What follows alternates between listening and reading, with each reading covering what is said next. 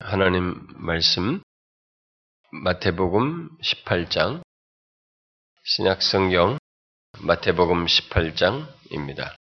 제가 가지고 있는 성경은 신약 성경 30페이지 30페이지입니다. 30페이지 마태복음 18장 1절부터 3절 같이 보도록 하겠습니다. 18장 1절부터 3절 우리 같이 읽겠습니다. 시작.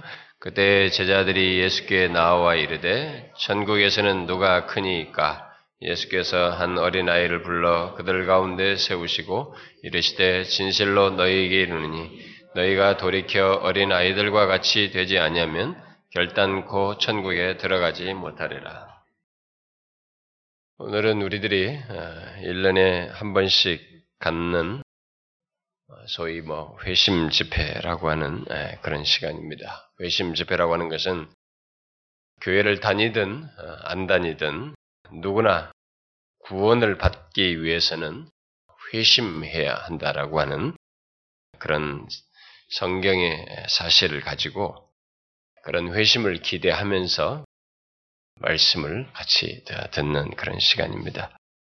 1년 중에 전반기에는 어, 전혀 예수를 모르는 사람들을 주로 중심에 두고 우리가 복음잔치라는 이름 아래서 어, 그런 시간을 갖는데 1년의 이때 후반기는 교회를 다녀도 어, 회심하지 못한 사람들이 교회당 안에 우리 현실적으로 있기 때문에 교회 안에 있는 그런 사람들까지 염두에 두고 이런 시간을 갖는 것입니다.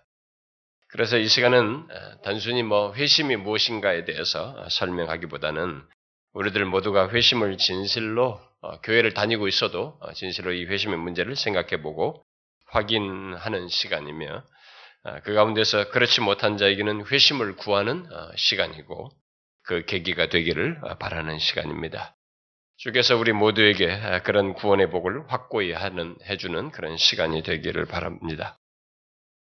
오늘날 우리 어, 기독교회는 어, 특별히 오늘날 우리 한국 교회는 사람들에게 어, 기독교를 스스로 오해하도록 만들고 있습니다. 주로 우리 교회당 안에 있는 우리들이 말과 행동을 통해서 교회 밖에 있는 사람들에게 기독교를 오해하게 만들고 있습니다. 예를 들면 이런 것입니다. 예수를 믿으면 행복해집니다. 라고 어, 말을 한다거나 예수를 믿으면 병이 낫고 문제가 해결되고 사업이 잘 되고 또 자녀들이 어, 성공합니다. 라고 말을 하면서 어, 결국 그런 차원에서 열심히 예수 믿는 모습과 삶을 살도록 그게 예수 믿는 것이고 구원이다. 라고 말을 하는 것이죠. 또 그것이 아니면은 그저 예수를 도덕적인 어떤 삶을 본받을 그런 모범으로 그러니까 예수님을 따라서 어떤 도덕적인 삶을 아, 잘 사는 것. 그래서 다른 사람보다 도덕적으로 괜찮은 사람, 또 사회가 인정해주는 도덕적인 신자가 되는 것 정도로 생각하면서 삶으로써 기독교를 오해하게 하는 것입니다. 그렇게 예수를 믿으면 뭔가 복받고 잘 되기 위해서 열심히 그렇게 교회 생활을 하는 것으로 기독교를 오해하게 하는 것. 또 이렇게 도덕적으로 조금 나아진, 나은, 다른 사람보다 비교적으로 더 나은 사람이 되는 것으로 기독교를 이렇게 오해하게 하는 아, 이런 모습이 오늘 우리들의 아, 한국교회에 있습니다. 더 심한 경우는 기독교라는 환경, 아, 그리고 기독교적인 종교 행위를 열심히 하는 것이 바로 기독교의 모든 것이고 기독교에서 말하는 구원도 그렇게 해서 얻는 것으로 자신들도 오해하고 다른 사람들에게까지 그렇게 오해하도록 만드는 일이 오늘 우리들에게 있습니다. 아, 물론 직접적인 말로 그렇게 하지 않아도 그런 의식과 행위를 드러내고 또 심지어 아, 전파까지 하는 그렇게 해서 오해하게 하는 일이 있습니다. 그래서 이제는 이 오해가 얼마나 보편적인지 교회를 다니지 않는 사람들도 교회 다니는 사람들의 말과 행동을 통해서 아, 교회는 이게 복 받고 잘 되기 위해서 가는 곳이구나. 라고 생각을 하게 만들고 있고, 아, 구원이라고 하는 것은 교회 열심히 다으면 얻는 것이구나. 라고 생각하게 만드는 일을 하고 있습니다. 아니, 교회를 다니다 보면 구원은 자연스럽게 받는 것이구나. 라고 생각하게 만들고 있습니다.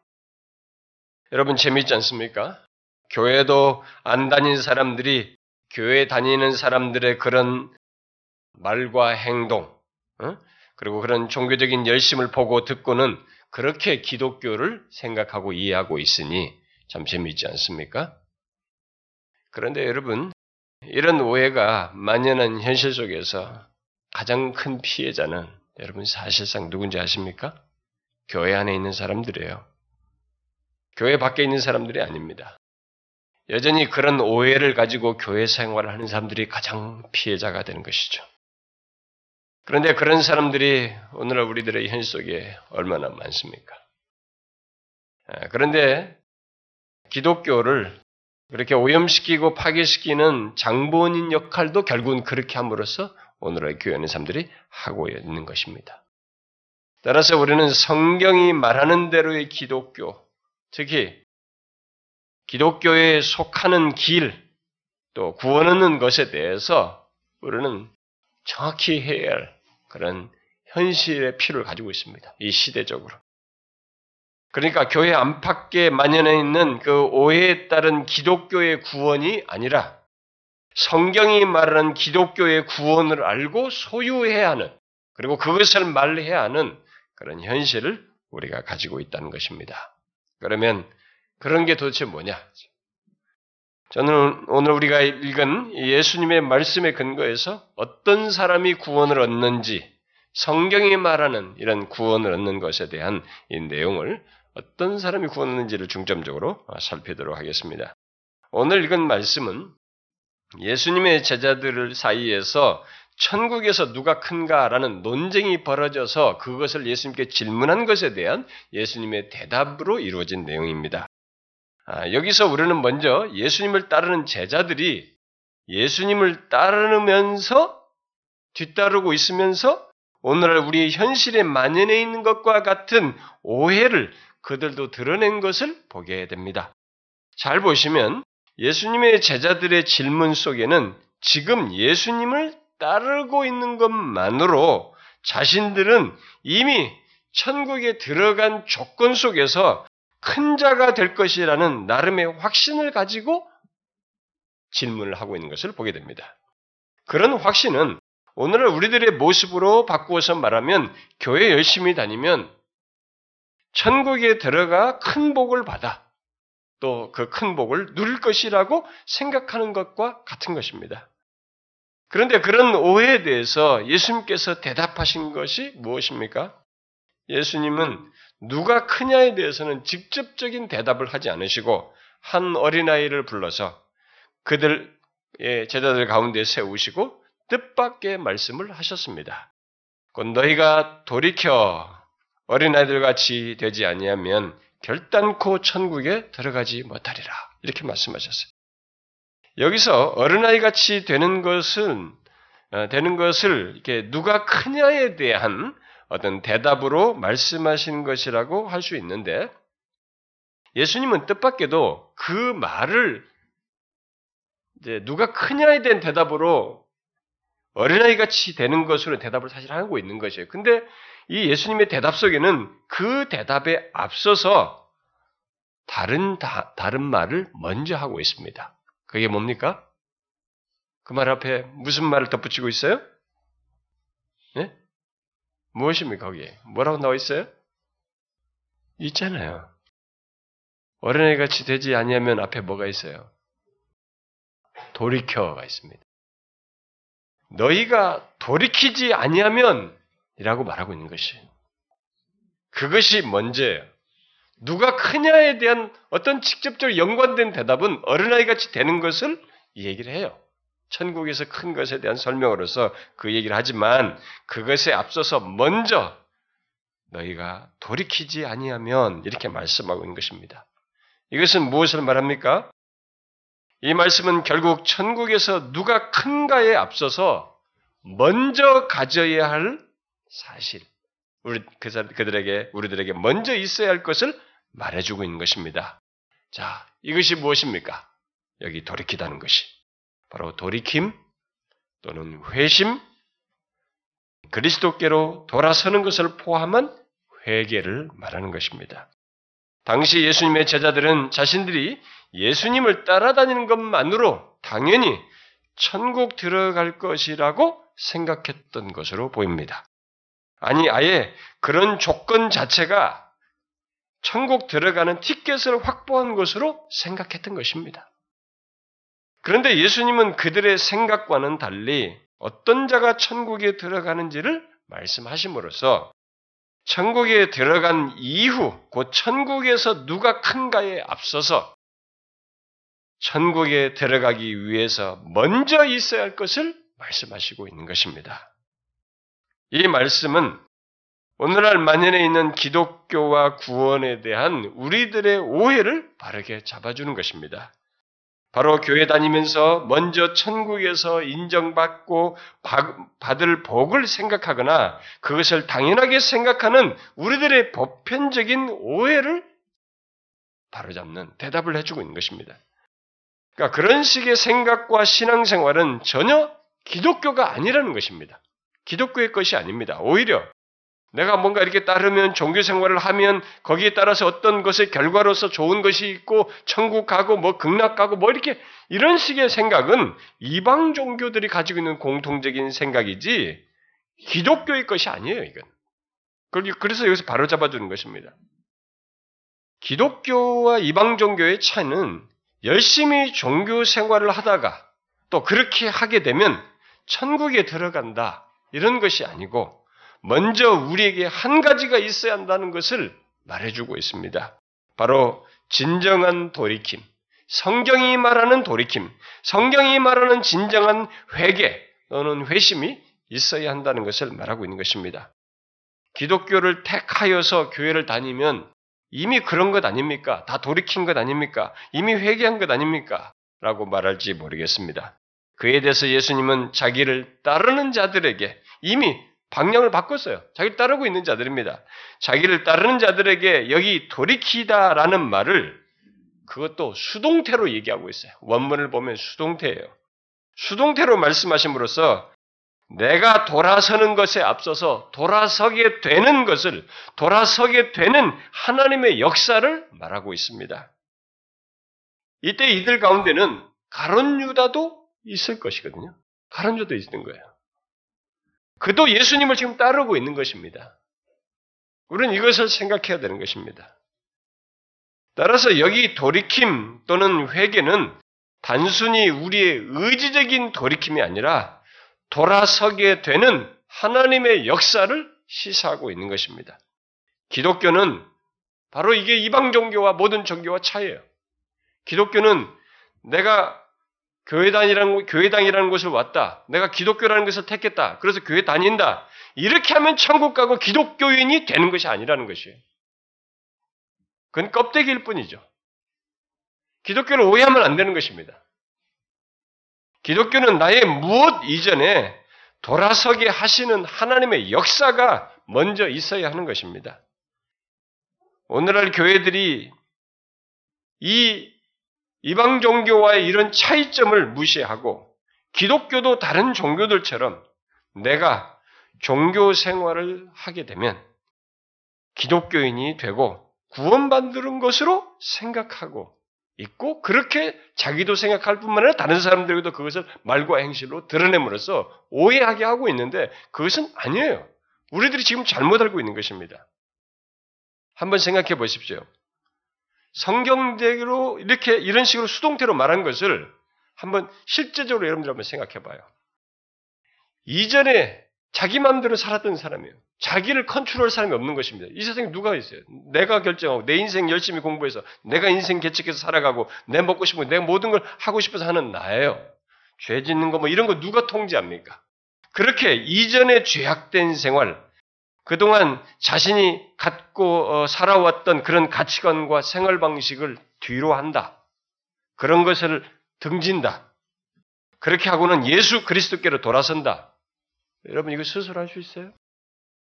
그 누가 어느 인간이 스스로 그렇게 옛 생활에서 돌이켜서 자기와 아무 상관도 없어 보이는 예수, 뭐 팔레스틴 땅에서 뭐 있었다는데 거기서 뭐 육신 을 입고 왔다는데 거기서 십자가에 죽었다는데 바로 그 예수 그리스도가 그게 왜 나의 구원주라고 말하게 됩니까?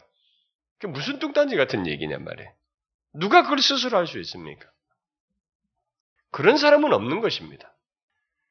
어떤 사람을 따라서 교회당에는 이 예배당에는 올 수 있어도 또 교회 생활을 나름대로 와보니까 상당히 참 친구도 있고 요즘 사람들 외롭고 그런데 뭐 아이들도 잘 어울리고 그러니까 뭔가 여기 동기부여가 되니까 나름 여기서 의미도 발견하면서 교회 생활을 즐겁게 하면서 열심히 할 수는 있어도 진실로 자신의 옛 생활을 뒤로 하고 예수 그리스도를 구원주로 그가 나의 구주라고 믿는 이런 돌이킴, 이런 진정한 회개는 결코 스스로 할 수 없는 것입니다.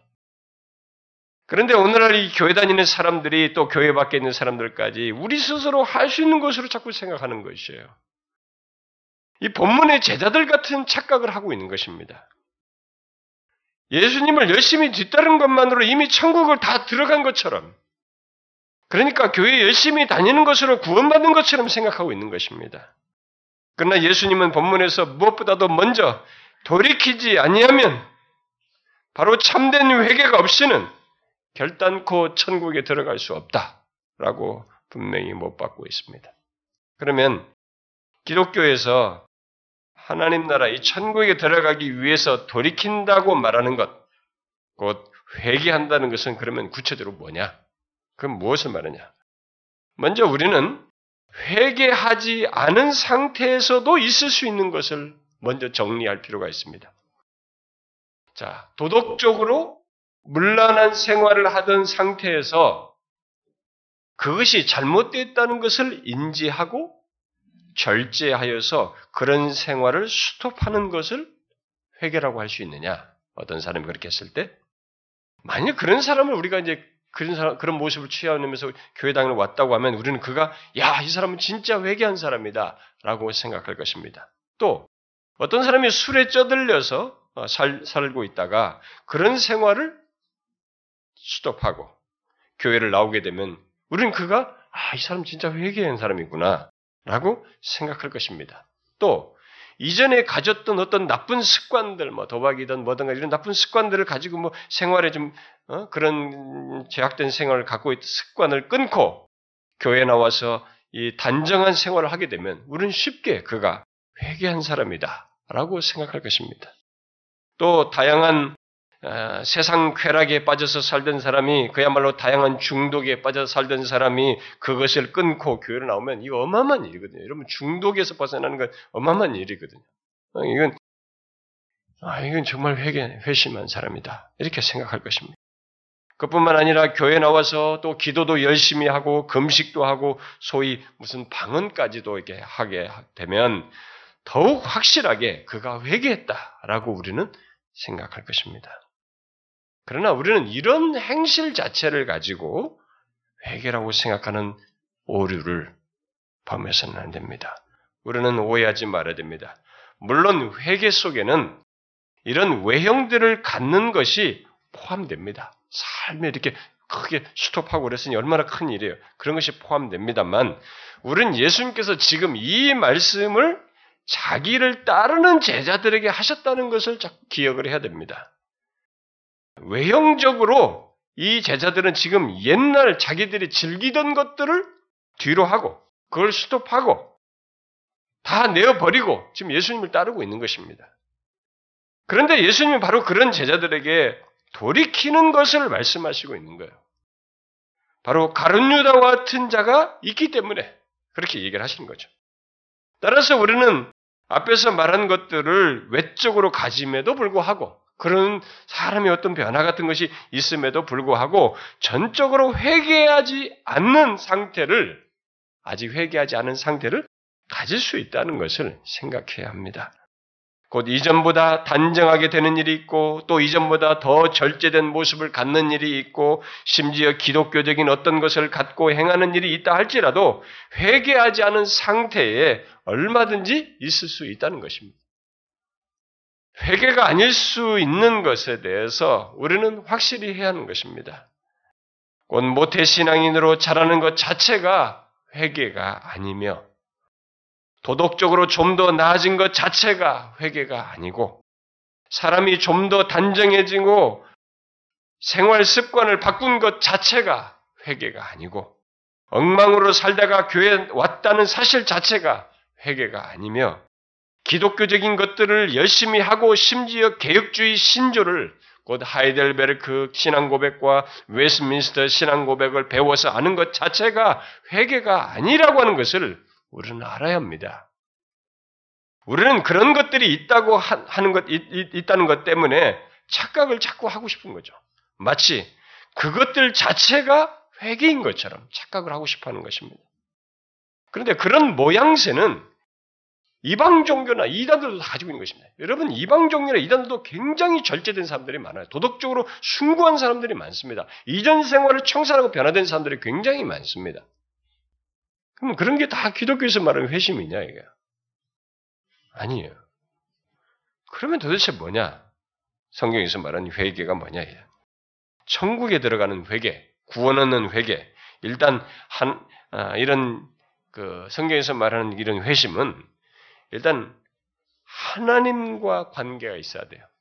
성경에서 말한 모든 이런 구원 얻는, 구원으로 나, 가는 회개, 어? 천국에 들어가는 회개는 항상 하나님과의 관계에서 또는 예수 그리스도와의 관계에서 그런 회개를 말하고 있다는 것을 먼저 알아야 됩니다. 그런 맥락에서 예수님은 요한복음 14장에서 나로 말미암지 않고는 아버지께로 올 자가 없다라고 말씀하신 것입니다. 그래서 예수 그리스도께서 부활 승천하신 뒤에 성령에 감동된 사도들이 구약에서 하나님께 사용된 용어인 주라는 말을 예수님께 붙여서 주 예수를 믿으라. 이렇게 말한 것입니다. 그러므로 일단 회개는 내가 이전과 조금 달라졌다는 것이 우선이 아니고 그런 것 자체를 회개라고 하지 않는다는 것을 먼저 우리가 알아야 합니다. 성경에서 회개와 관련해서 사용된 말은 단순히 우리 어떤 우리에게 어떤 윤리적인 변화나 또 단순한 마음의 변화가 아니라 하나님과의 관계에서 또는 예수 그리스도와의 관계에서 돌이키는 것을 말하고 있다는 것을 먼저 알아야 됩니다. 그래서 구약의 구약에서 이 회개와 관련된 그런 표현 아닌 주로 이 돌아서다는 말은 다 하나님께로 돌아서는 거예요. 뭔가 어디 삶에서 조금 지저분했던 삶에서 조금 여기서 조금 나아지는 돌이킴 이런 게 아니라 돌아서서 다 하나님께로 돌아가는 것입니다. 또 신약도 사도행전 2장을 보면 예수 그리스도를 영접하는 것으로 회개를 말하고 있는 것입니다. 그 말은 그런 변화가 모두 우리 주 예수 그리스도와 연관된 변화일 때만이 참 변화예요. 성경이 말하는 인간 존재의 참된 변화는 어떤 조건에 있든지 그가 예수 그리스도와 연관된 변화가 있어야 그래서 예수 그리스도께로 향하는 변화가 있어야만이 참된 변화이고 참된 회개라고 말하는 것입니다. 그러면 그런 회개는 구체적으로 어떤 회개이겠어요? 세 가지로 말할 수 있습니다.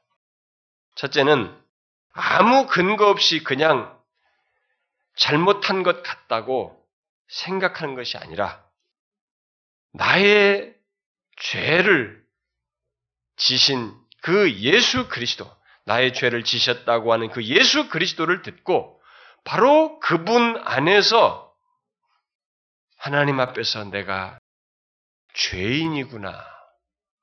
하나님 앞에서 내가 죄를 지었구나. 예로부터 지금까지 하나님 앞에서 죄를 지은 죄인이구나. 라고 하는 이런 자각, 하나님께 죄를 범했다라고 하는 인식과 깨달음이 성경에서 말한 회개예요. 1차적으로.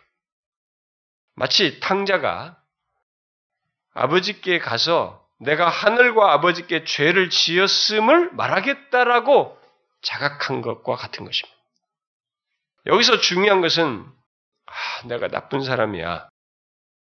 다 죽일 놈이 내가 다 죽일 놈이야. 막 이러면서 말이죠. 다 내가 당신에게 정말 잘못했어. 내가 아무리 생각 스스로 생각해도 내가 정말 잘못했어. 라고 하면서 하, 이제는 내가 그런 생활을 버릴게. 정말 잘못했어. 이게 아니에요. 그게 회개가 아닙니다. 그건 인간사 속에서 있는 것이지 성경에서 말하는 회개는 아닌 것입니다. 구원과 관련된 것은 아니에요. 성경에서 말하는 회개는 이런 모든 죄를 내가 하나님께 범했다라는 것입니다. 지금까지 모든 죄를 하나님께 지었다는 것을 자각하는 것입니다. 깨닫게 되는 것이죠. 물론 자신이 범한 죄와 관련된 어떤 대상에게도 그게 아내이든 남편이든 자식이든 친구든 누군가에게도 그런 반응을 할 수 있습니다만 회개는 일차적으로 하나님께 죄를 범했다고 하는 자각 속에서 그런 것이 이어지는 것이었 때 성경이 말하는 회개지 하나님께 죄를 범했다는 자각이 없이 뭔가를 하는 것은 일반적인 생각에서 말하는 사람들 사이에는 도덕적인 사과 수준인 것입니다. 자, 여러분은 자신이 다른 사람에 앞서서 하나님께 죄를 범했다는 것을 분명히 자각하십니까? 자각했습니까? 여러분 여기 이 지금 자리에 앉아 있는 여러분들은 그것을 분명히 자각하셨습니까? 그런 그래서 그런 변화가 자각하게 되는 그런 변화가 여러분들에게 있었습니까? 죄에 대한 자각도 없이 아니 그런 것도 모르고 교회 다니는 사람들은 사실 회개한 적이 없다는 것을 스스로 말하는 것이에요.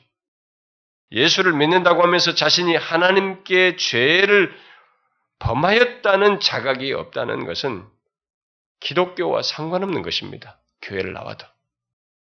회개하여 예수 그리스도를 믿은 신자가 된 이후에도 죄에 대한 자각은 새로운 영적인 감각으로서 신자들이 갖게 되어 있어요. 그래서 죄를 경계하는 것입니다. 그래서 회개는 일단 제일 먼저 이 죄의 자각이 있는 거예요. 죄의 자각이 있는 거죠. 죄에 대한 자각이 없다.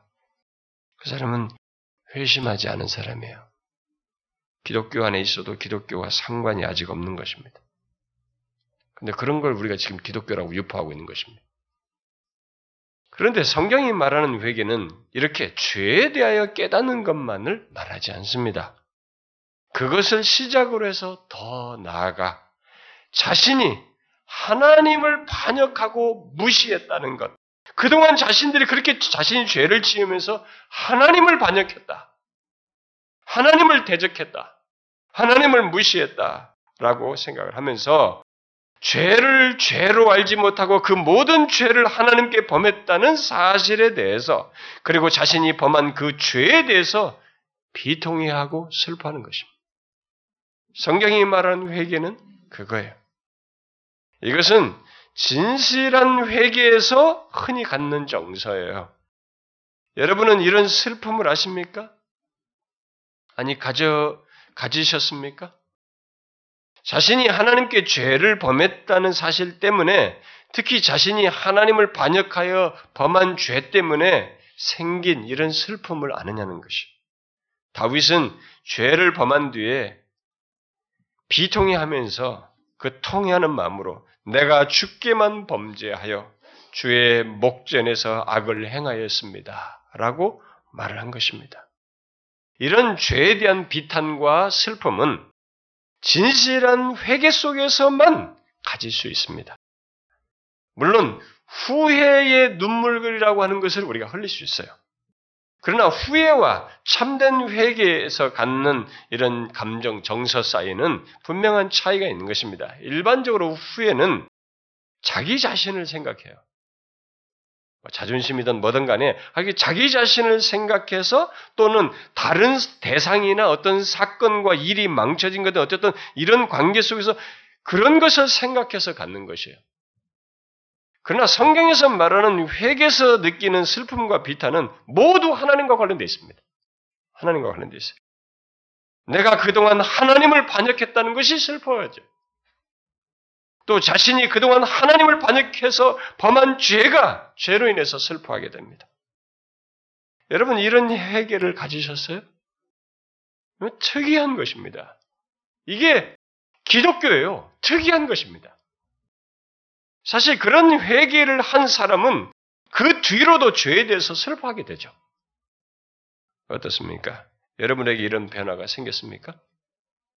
구원받았다고 자, 여러분, 우리 구원받았다고 믿고 함께 기뻐합시다. 이제 기쁨의 찬양을 합시다. 이게 아니고, 그 진정한 기쁨을 갖게 하는 회개, 그 자신이 하나님께 반역하여 범한 죄에 대해서 슬퍼하는 회개를 앞서서 가졌느냐는 거예요. 기독교의 기쁨은 놀랍게도 아이러니하게도 이런 죄, 하나님 앞에 죄를 범했다고 하는 이 슬픔과 연관돼서 와요. 슬픔 이후에 오는 것입니다. 보편적으로 그래요. 그래서 신자는 그 그렇게 해서 회개한 뒤에, 뒤에 자는 그 뒤에도 죄를 범할 때마다 하나님으로부터 자기가 멀어졌다고 하는 멀어졌다는 이 의식으로 인해서 불편해해요. 비탄해합니다. 바로 그것이 성경이 말하는 회개입니다. 그런데 성경은 회개를 지금까지 말한 이 두 가지만 있으면 된다고 말하지 않고 만 거기에 다른 것을 더 함께 얘기합니다. 그래서 만약 이 앞에 말한 두 가지만 있다면 회개하려다가 많은 것이 되는 것이에요. 성경은 이 두 가지와 함께 아니 그 두 가지를 가짐으로써 결국 이전의 그 죄악된 생활에서 돌아서는 구체적인 행실을 갖고 예수 그리스도를 자신의 구원주로 영접함으로써 존재와 삶의 방향 전환이 있는 것을 회개의 최종적인 것으로 말하고 있습니다. 사도행전 2장에서 사도 베드로는 그의 설교를 듣고 양심에 찔려서 어떻게 하면 좋겠는가라고 하는 사람들에게 회개하여 각각 예수 그리스도의 이름으로 세례를 받으라 이렇게 말했습니다. 여기서 회개하여 예수 그리스도의 이름으로 세례를 받으라는 것은 단순히 세례 의식에 참여해라 이런 얘기가 아닙니다. 그것은 예수 그리스도가 어떤 분이신지를 알, 알고 그분을 영접하는 것을 전제하는 것입니다. 예수 그리스도가 자신을 죄와 사망에서, 사망에서 구원하신 바로 구원주이구나. 인간에게 풀 수 없는 이 죄 문제를 그리고 죄로 인해서 약이 된 형벌, 이 사망과 형벌이라고 하는 것을 바로 해결하신 분이 예수 그리스도이구나라는 것을 알고 그 구원하신 구원주를 영접하는 그를 구원주로 영접하는 것이 이런 구체적인 행동, 그 삶의 방향 전환을 하는 것을 회개의 궁극적인 내용으로 말하는 것입니다. 이 같은 행실과 삶의 전환은 그냥 있는 것이 아닙니다. 바로 예수 그리스도가 어떤 분이신지를 알아야 되는 거예요. 알고 믿는 가운데서만 가질 수 있어요. 여러분들은 이런 전환을 결론적으로 갖게 되었습니까? 여러분, 모호하게 생각하지 마시고 이런 기회를 통해서 정확히 하셔야 됩니다. 진실로 예수 그리스도가 어떤 분이신지를 알고 곧 진실로 예수 그리스도가 나를 죄와 사망에서 구원하신 구세주인 것을 알고 그를 자신의 구원주로 영접하였느냐라는 것이. 이 세상에 죄를 해결할 자가 누가 있어요? 여러분과 제가 범한 죄를 해결할 자가 누가 있습니까? 여러분들이 죄를 꾹꾹 누른다고 해서 됩니까? 망각의 세계로 뒤로 제낀다고 해서 됩니까? 돌을 닦으면서 아무리 수십 년이라도 어디가 동한 걸 하든 뭘 하든 간에 산에서 돌을 닦으면 이 자기가 범한 죄가 지금도 솟구치고 생각으로 넘쳐나는 죄가 사라집니까? 범한 죄의 실체는 나와 내가 범한 건 나에게 묶여 있어요. 그걸 누가 해결합니까? 성경은 그 죄로 끝난다고 하지 않습니다. 죄의 싹은 사망이고 그 이후에는 심판이 있다고 말하고 있습니다. 그래서 이 죄는 죄에 따른 사망과 형벌을 요구하게 되어 있습니다. 그걸 누가 해결합니까? 그래서 우리에게는 구원주가 필요한데 이 구원주에 대한 답이 예수 그리스도로 얘기하고 있는 것이. 그가 우리의 죄와 사망을 지시고 십자가에 달려 죽으셨다는 겁니다. 이 예수 그리스도가 누구인가? 하나님이 친히 육신을 입고 오셔서 그 일을 행하셨다. 죄 없는 분만 할 수 있는 조건을 가져야 되는데 그분이 바로 그 일을 하셨다라는 것. 그래서 바로 그 예수 그리스도를 알고 그, 그분만이 나를 구원하실 수 있는 분으로 믿고 받아들이는 것. 이것이 회개의 전환, 결론으로서 있는 것이죠. 어떻습니까? 여러분들은 예수 그리스도가 나를 죄와 사망에서 구원하실 구원주이신 것을 알고 그를 자신의 구주로 영접했습니까? 그래서 지금 예수 그리스도를 생명의 주로 알고 그를 자신의 로드로 주로 섬기며 살고 있습니까? 성경이 말하는 돌이킴 또는 회개는 지금까지 말한 이 세 가지를 함께 갖는 것을 말합니다. 그 때문에 진실로 회개한 사람은 옛 생활에 따라서 살, 사는 것이 아니라 이제 그 생활을 뒤로 하고 예수 그리스도 안에서 삶을 살게 됩니다. 그 한 예를 성경에서 말하면 바로 1세기의 데사로니가 교회 성도들입니다. 그들은 다 예수의 옛자도 몰랐던 사람들이었습니다. 오히려 우상을 섬기며 자기 나름의 삶을 살고 살았던 사람들입니다. 그런데 그들이 예수 그리스도에 대한 복음을 사도 바울을 통해서 들었습니다. 그리고 그 복음을 듣고 그들은 놀랍게도 회개하여 돌이켰습니다. 그것을 성경이 이렇게 기록하고 있습니다. 너희가 어떻게 우상을 버리고 하나님께로 돌아와서 살아계시고 참되신 하나님을 섬기는지와 또 죽은 자 가운데서 다시 살, 살아나신 그의 살리신 그의 아들이 곧 예수 그리스도가 하늘로부터 강림하실 것을 너희가 어떻게 기다리는지를 말하니 그러니까 주변 사람들이 다 소문을 나는 거예요. 아, 저들이 도대체 어떻게 우상을 버리고 하나님께 돌아와서 저렇게 신앙생활하고 예수를 믿는지 다 너무 분명한 변화가 있어가지고 소문이 그렇게 주변으로 다 퍼졌다는 것입니다. 이렇게 삶의 완전한 전환이 회개예요. 과거에 그들이 섬기던 우상을 버리는 거죠. 오늘날로 말하면은 하나님보다 더 사랑하던 것입니다. 내가 하나님 빼고 내가 섬겼던 우상입니다. 어떤 사람은 나는 이런 우상이 없는데요. 돌덩어리 이런 거 안 믿는데요. 하나님을 배제하고 하나님처럼 마음을 대타로 사랑하는 것이 있습니다. 최소한 아무리 없어도 자기가 하나님일 수 있어요. 자기가 모든 것이 주권자입니다. 나못 건드려요. 내가 하겠다는데 왜 그래? 자기가 신인 것이죠. 그래서 오늘날 우리들의 유행어가 신이며 야구의 신, 공부의 신, 무슨 신, 어? 농구의 신 말이죠. 무슨 신자를 다 붙입니다. 우리는 모두가 신이 되고 싶어서 안달입니다. 근데 말하지 않아도 인간은 자기가 신이에요. 하나님을 믿지 않는 조건에서 인간은 그렇습니다. 이들이 우상을 버린 것은 그거예요, 사실은. 오늘날로 말하면 하나님보다 더 사랑하는 것을 버리고 하나님께로 돌아와 그를 섬기며 예수 그리스도를 신앙하는 것 이것입니다. 여러분들에게 이런 회개가 있었, 분명히 있었습니까? 그래서 지금 예수 그리스도를 자신의 구주와 주로 섬기고 있습니까? 세이비어라고 말이에요. 구세주이실 뿐만 아니라 그가 나의 로드이시냐 말이에요. 주이십니까? 이런 회개가 없이는 그 누구도 천국에 들어갈 수 없다고 오늘 본문에서 주님이 말합니다.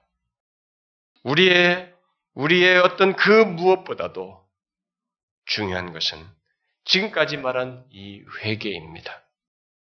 우리가 이 같은 회개를 건너뛴 채 기독교를 또 우리의 구원을 말해서는 안 되는 것입니다. 그것은 기독교를 기독교가 아닌 것으로 만들며 또 구원도 성경이 말한 구원이 아닌 다른 구원, 가짜 구원을 말하는 것입니다. 누구든지 진짜 기독교인이 되고 싶되려면, 곧 천국에 들어가려면, 또 구원을 받으려면, 먼저, 이러, 지금 말한 이런 돌이킴, 회개가 있어야 하는 것입니다. 이 회개에서 제외되는 사람은 이 세상에 아무도 없습니다. 어느 민족이든 어떤 신분을 가졌던 또 어떤 종교를 가졌던 심지어 부모 따라 일찍부터 교회를 다닌 사람이라도 또 교회 직분이 무엇이든 또 그가 어떤 교회 전통에 속하여서 어떤 신학을 가졌든지 예외가 없습니다. 모두 천국에 들어가려면 다 예외 없이 회개해야 하는 것입니다. 그래서 예수님이 자신이 공적 사역을 시작하시면서 제일 먼저 외쳤던 것이 회개하라 천국이 가까웠느니라 그랬습니다. 회개를 얘기하셨어요. 그래서 다시 묻고 싶습니다. 너무나 중요한 질문입니다. 여러분은 정령 회개하셨습니까? 이 자리에 계신 여러분들은 정령 회개하셨습니까? 이미 자신이 그렇다고 한 사람이라도 돌이킴, 돌이킴과 연결된 자신의 모습을 한번 확인해 보십시오. 내가 어떤 사람이냐? 어떤 신앙 배경을 가졌느냐? 또 내가 도덕적으로 남들보다 나은가, 그렇지 않은가를 말하기에 앞서서 분명히 돌이키는 회개와 함께 변화된 자로 살고 있는가라는 것입니다. 저는 지금 여러분들이 도덕적으로 존경스러운지, 교회에서 어떤 직분을 가졌는지, 교회를 얼마나 오래 다녔는지, 얼마나 열심히 봉사하고 수고를 하는 것인지를 묻고 있는 것이 아닙니다. 그것에 앞서서 분명히 돌이켰냐라고 묻는 것입니다. 아니, 그게 그게 아닙니까? 그랬으니까 뭐 이렇게 하는 거 아니겠어요? 회개했으니까 교회도 나오는 것이고, 회개했으니까 뭐 이런 것도 하고 뭐또 하고 다 하는 거 아닙니까? 그것이 우리, 지금 오늘날 우리들의 오해예요. 우리 주변에는 그거 건너뛴 채 도덕적으로 괜찮은 사람들이 많습니다. 종교적으로 탁월한 이해와 함께 그것에 따른 삶을 회개를 건너뛴 채 가지고 있는 사람도 많이 있습니다. 또 회개를 건너뛴 채 교회 안에서 다양한 직분을 받아서 사람들로부터 인정을 받고 존경받는 사람도 많이 있습니다. 또 주일학교 교사부터 시작해서 심지어 저같이 목사, 장로, 권사, 집사, 선교사까지 되는 경우도 있어요.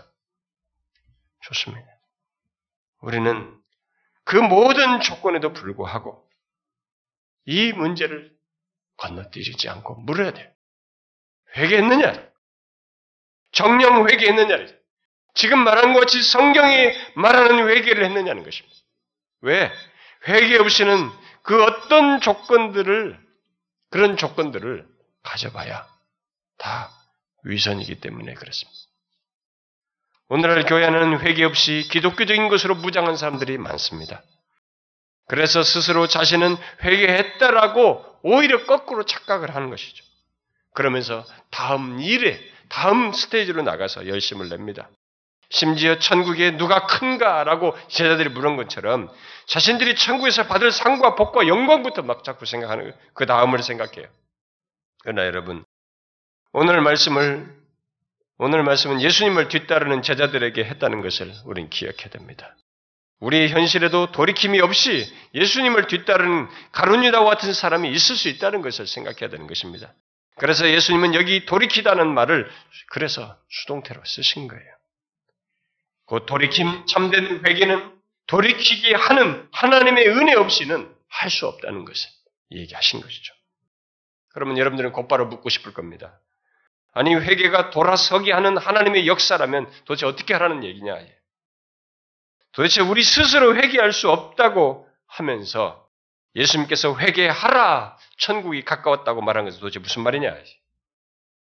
회개하게 하는 은혜가 하나님의 역사가 있어야 된다고 하면서 무슨 회개하라는 건 도대체 무슨 얘기냐? 무슨 모순이냐? 이렇게 말할지 모르겠습니다. 여러분 이게 기독교에서 말하는 굉장한 비밀이에요. 기독교는 모든 하나님의 역사를 진공 상태에서 하지 않습니다. 자신이 인간을 처음 창조하실 때 인격적인 존재로 창조했습니다. 여러분, 한 인간 존재, 인격이 존재한다는 것을 한번 생각해 보셨어요? 그게 우연하게 어떻게 진화 과정에서 툭 떨어져 만들 수 있다고 생각합니까? 인격의 기능이? 지정, 이지, 감정, 이런 의지를 가진 이런 인격적인 존재가 어째 뚝 떨어진 걸 된다고 생각하십니까? 세월이 지나면 어쩌저쩌 하다가 진화 과정 속에서 이게 창조될 수 있는 거라고 생각합니까? 그럴 수 없어요. 무슨 신체상의 변화를 가지고 그렇게 말할 수 있지 몰라도 인격의 기능, 인격의 이 형성이 그렇게 될 수 없어요. 그건 하나님의 창조인 것입니다. 하나님의 형상대로 지으셨어요. 자신이 인격적, 인격, 인격성을 가지고 계시고, 우리에게 그런 인격성을 갖게 하셨습니다. 그런데 구원의 역사를 기계적으로도 하지 아니하시고 진공 상태에서 하지 않습니다. 하나님께서 구원하시는데 돌아서게 하시는 은혜의 역사를 하시는데 거기에 회개하고자 하는 우리의 인격적인 반응 속에서 이 구원을 진행하십니다. 하나님은 능력이 있어요. 이스라엘 백성들을 막 후리치면서 가나안으로 데려갈 수 있습니다. 그런데 자기가 홍해를 건너게 출애굽시켜서 홍해를 건너게 하고도 자기를 향해서 불평해 그렇게 구원해준 자기 향해서 불평하는 이스라엘 백성들에게 계속 인격적으로 호소를 해요. 이렇게 하면 안 된다. 왜 그렇게 불평하느냐? 이렇게 해라, 저렇게 해라. 계속 말씀으로 권면하면서 인격적인 호소를 하면서 데려갑니다. 짐승 다루듯이 다루지 않습니다. 그래서 아니 돌아서게 하는 하나님의 역사를 말하면서 회개하라는 말은 뭐냐에 대해서 그것에 대한 직접적인 이제 주님의 대답은 요한복음에서 한 예를 들면 한 구절로 제가 말하면 예수님께서 이런 식으로 대답을 했죠. 여기서 분명히 수동태로 얘기했잖아요. 돌아서게 되는 걸. 그런데 주님은 또 다시 이렇게 말했습니다. 누구든지 내게로 오는 자는 결코 내어 쫓지 아니하리라. 어, 돌아서게 하신다고 하면서 오는 것을 원하시고 오는 자를 내어 쫓지 않겠다는 것입니다. 자, 왜 예수님은 자기에게 오는 자를 나는 환영한다 이렇게 말하지 않고 내어 쫓지 않는다라는 이런 부정어를 썼을까요? 그게 인간 조건 때문에 그래요. 인간은 모두 죄 있는 자로서 내어 쫓김을 받을 조건을 가지고 있는 것입니다. 그런데 자격이 오는 자는 그렇게 하지 않겠다는 것입니다. 그러면 그렇게 내어 쫓지 않는다는 것은 결국 뭐, 어떻게 하시겠다는 것입니까? 바로 오늘 본문에서 말한 수동태로 표현된 돌아서게 하시는 은혜를 주겠다는 것입니다. 돌아서게 하는 은혜를 베풀겠다는 것입니다. 그 말은 돌이키게 하는 은혜의 역사가 아무에게나 베풀지 않는다는 것을 또한 시사하는 것입니다. 예수 그리스도께 나오는 자에게 돌아서게 하는 은혜가 베풀어진다는 것을 말하는 것입니다. 다시 말해서 회개는 회개하라는 말씀을 듣고 진심으로 회개하여 예수 그리스도께로 가고자 하는 자를 주님께서 내어 쫓지 않고 은혜를 베푸심으로써 있게 하시겠다는 것입니다. 그래서 잘 보시면 구원 얻는 자들이 예수께로 나가고 구원 얻고자 해요. 예수님께서 내어주지 않는다는 것은 은혜를 베푸시겠다는 것입니다. 우리는 이것을 명심해야 됩니다. 그리고 그 은혜는 결국 회개하여 구원을 얻게 하는 은혜라고 하는 것을 말해줍니다. 이것을 바울은 에베소 2장에서 은혜로 구원을 받은 것이라 라고 말한 것입니다. 그러면 여러분 앞에서 말한 것과 같은 천국 이 참된 회개를 통해서 그리스도께 나아가기를 원하신다면 바로 나에 의해서가 아니라 하나님의 은혜로 돌아서게 되는 진정한 회개를 여러분들이 원하신다면 예수 그리스도께 나아가고자 하셔야 합니다. 진실로 회개하여 예수 그리스도를 믿고자 해야 되는 것입니다. 한 번 하고 마는 것이 아니라 진실로 그러려고 하셔야 합니다. 그 다음의 역사는 오는 자를 내쫓지 않겠다고 하신 주님을 믿어야 됩니다. 오는 자를 내쫓지 아니하시는 주님께서 그 다음의 역사는 자기 말씀하신 대로 하실 것입니다. 그분은 거짓을 말씀하시는 분이 하실 수가 없으십니다. 그래서 그는 반드시 자기에게 나오는 자들에게 돌아서게 되는 은혜를 베푸실 것입니다. 이것에 대해서 그러면 내가 주님께 돌아가고 싶습니다. 라는 마음이 있다면 여러분들이 그것에 더 도움을 얻기, 얻기 위해서는 그런 자기 자신을 돌아가야 할 필요를 그리고 돌아가도록 동기부여를 갖게 하는 하나님의 말씀을 부지런히 듣고 보십시오. 그게 중요한 도움입니다. 사도행전 2장에서 하나님의 말씀을 듣고 진심으로 회개하고자 하는 마음을 갖게 된 것처럼 그 3천 명의 사람들이 그 설교 들었거든요. 하나님 말씀 들었는데 회개하고 싶은 마음이 일어났어요. 바로 그렇게 하나님의 말씀을 통해서 그런 역사가 경험되는 것입니다. 항상 하나님의 말씀이 시작이에요. 지금 제가 전하는 말씀도 같은 맥락인 것입니다. 하나님의 말씀을 통해서 동기부여를 받고 또 자신이 회개할 필요가 있는 자인 것을 비침받아서 회개하게 되는 것이죠. 회개할 죄가 보이고 깨닫게 되는 것입니다. 그런 자각을 따라 하나님께 자신을, 자기 자신이 회개하여 하나님을 반역했다는 것을 시인하게 되는 것이죠. 그리고 죄에서 돌이키기를 구하게 되고, 그래서 결국 회개하게 되는 것입니다. 바로 그런 돌이킴이 있지 않으면 천국에 들어갈 수 없다. 라고 말하고 있습니다. 여러분들 중에는 이런 사람도 있을 거예요. 뭐 아주 극소수지만은 여러분들 중에는 지금 제가 말하는 이런 내용을 듣고도 회개의 필요 같은 것도 느끼지 못하고 천국이니 구원이니 뭐 이런 것도 별로 나한테는 땡기지도 않고 별로 그런 것에 대해서 자기는 막 감동도 없고 그럴 필요도 크게 못 느낀 사람도 있을 거예요. 제가 볼 때는 극소수 같아요. 뭐 어떻게 어떤 끈으로 여러분들이 왔는지 몰라도 어, 그런 사람이 있어 보여요. 제가 그런 사람들에게 제 말보다는 어, 스펄전 목사의 말을 인용하고 싶습니다. 스펄전 목사가 이렇게 말했습니다. 서글픈 장면이 떠오릅니다. 무섭고 캄캄한 구렁 속에서 한 젊은이가 누워서 부르짖습니다. 나는 견습공 과정을 마치면 회개할 생각이었는데 그때가 되기 전에 죽고 말았습니다. 그 옆에, 옆에 있는 이도 소리칩니다. 나는 견습 기간을 마쳤으나 최고의 실력자가 된 후에 그리스도에 관해 생각할 참이었습니다. 그러나 그 이전에 죽었습니다. 그때 뒤에서 한 상인이 울부짖으며 말합니다. 나는 은퇴하고 시골에서 살게 되면 하나님을 생각할 시간을 가질 거라고 생각했습니다. 그때가 되면 자녀들도 결혼하고 분가하고 여러 가지 염려스러운 일들도 다 정리될 터였습니다. 하지만 지금 나는 지옥에 갇혀 있습니다. 내가 그토록 미뤄둔 게 무엇을 위함이었단 말입니까? 하찮은 세상 즐거움을 위해 그 모든 시간을 허비했단 말입니까? 결국 그것 때문에 내 영혼을 잃어버렸습니다. 그러면서 덧붙입니다. 혹시 나는 다음 주 수요일에 회개할 겁니다. 라고 말하는 사람이 있다면 나는 그 수요일이 오기 전에 죽으면 어떻게 하겠느냐고 그에게 말해줄 것입니다. 수일 전에 그가 죽는다면 회개하려 했다는 변명이 과연 그를 구원해 주겠습니까?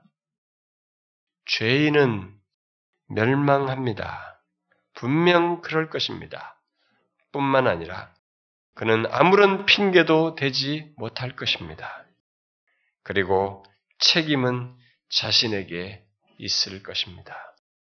복음을 듣고서도 멸망하는 자는 스스로를 죽인 살인자입니다. 단도를 자신의 심장에 찔러 넣은 셈입니다. 그는 결국 지옥에 떨어지면 이렇게 탄식할 것입니다. 나는 복음 메시지를 모른 채 했고 예수님의 책망을 전혀 받아들이지 받아들이려 하지 않았, 않았으며 그분의 안식일을 무시했습니다. 그의 권면에 귀 기울이려 하지 않았고 나 자신의 손으로 나를 파멸시켰습니다. 나 자신이 내 영혼을 죽였습니다. 라고 말입니다. 그렇습니다. 여러분, 책임은 여러분 스스로 지셔야 됩니다. 왜냐하면 회개하라는 말씀을 여러분들이 무시했기 때문입니다. 이 자리에 계신 여러분, 본문에서 말하는 천국 결국 구원은 그냥 좋은 것에 가는 것이 아닙니다. 그런 것 말하는 게 아니에요. 우리의 죄로 인한 심판에서 구원을 얻는 것이고 하나님 안에서 참 생명, 영생, 영존하시는 하나님과의 교제 속에서 그분의 알미 있는 삶을 영원토록 사는 것을 얘기하는 것입니다. 죄와 악이 없는 통치가 무엇인지를 경험하면서 사는 것입니다. 우리는 세월호 사건이니 뭐니 이런 비리들을 보면서 정말로 벗어나고 싶다는 생각이 듭니다. 그게 당사자들은 더 심합니다. 이 나라를 떠나고 싶다고 생각을 합니다. 그것이 자신을 괴롭히기 때문에 그렇습니다. 그런데 그런 사건이 아니라도 우리가 삶에서 가까운 관계 속에서 너무 조여올 때, 우리는 악과 고통이 없는 이 세상으로도 벗어나고 싶은 절절한 마음이 듭니다. 성경에서 말하는 천국은 단순히 좋은 것을 말하지 않습니다. 악과 고통을 허용할 수 없는 하나님의 존재 속에서의 통치와 교통과 교제를 경험하는 것을 말합니다. 그러기 위해서 우리의 죄로 인한 심판에서 구원 얻는 것을 전제하고 있습니다. 그게 다 어떻게 되는가? 회개하여 예수 그리스도를 믿음으로써라고 말하는 것이. 그러므로 회개하지 않냐면 그 모든 것은 자기와 먼 것입니다. 자기가 책임을 져야 됩니다. 자기가 지은 죄에 스스로 책임을 져야 합니다. 그러므로 여러분, 정령 회개하셨습니까? 내가 누군데, 내가 무엇인데를 자꾸 우기지 마십시오.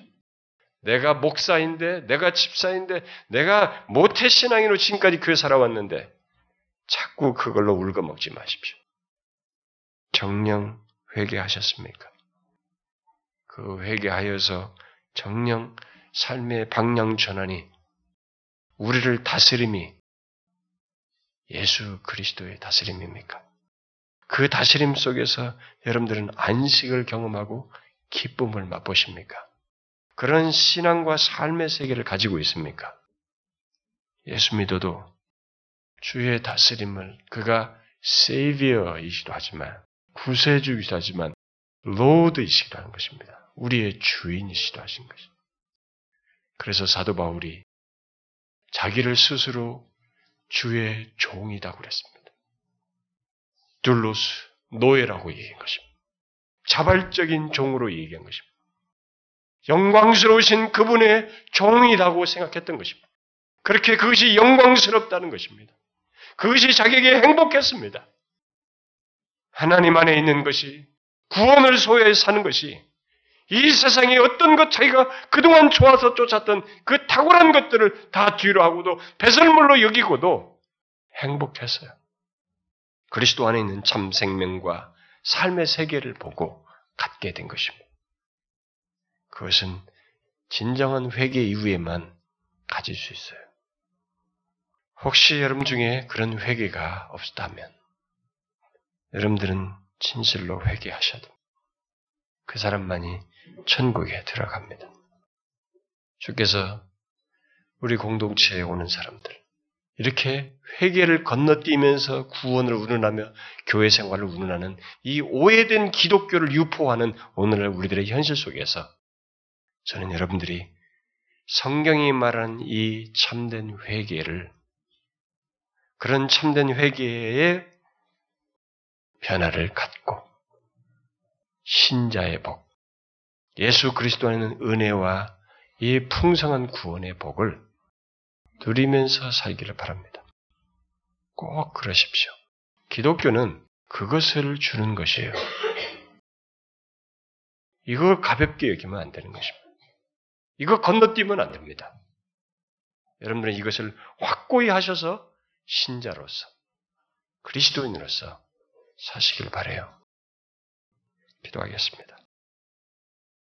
하나님 아버지, 이 자리에 온 각 심령들을 불쌍히 여기셔서 정령 회개하여 천국의 복을 알고 소유하는 그런 은혜를 모두에게 허락해 주옵소서. 아무리 이렇게 해도 귀가 막힌 자가 있고 듣지 않는 자가 있어서 예수님이 직접 말씀하셔도 그러하였고 바울이 전했을 때도 그러하였고 앞선 수많은 탁월한 종들의 말에서도 귀가 막히고 듣지 못한 자들이 있어서 그들이 그때의 시기를 놓치고 떠났던 사람들이 많았습니다만 주여 우리 중에도 그런 사람이 있을까 두렵습니다만 주여 불쌍히 여기셔서 주께로 나오는 자를 내어 쫓지 아니하시는 주님께서 정령 저들의 마음에서 역사하심으로 회개하여 구원의 복을 얻는 그 기쁨을 모두가 얻게 하옵소서. 우리 공동체 안에 이런 면에서 하나님 분명히 생생한 회개의 역사가 있고 구원하는 복의 역사가 끊임없이 일어나는 공동체 삼아 주시옵소서. 간절히 구하고 예수 그리스도의 이름으로 기도하옵나이다. 아멘.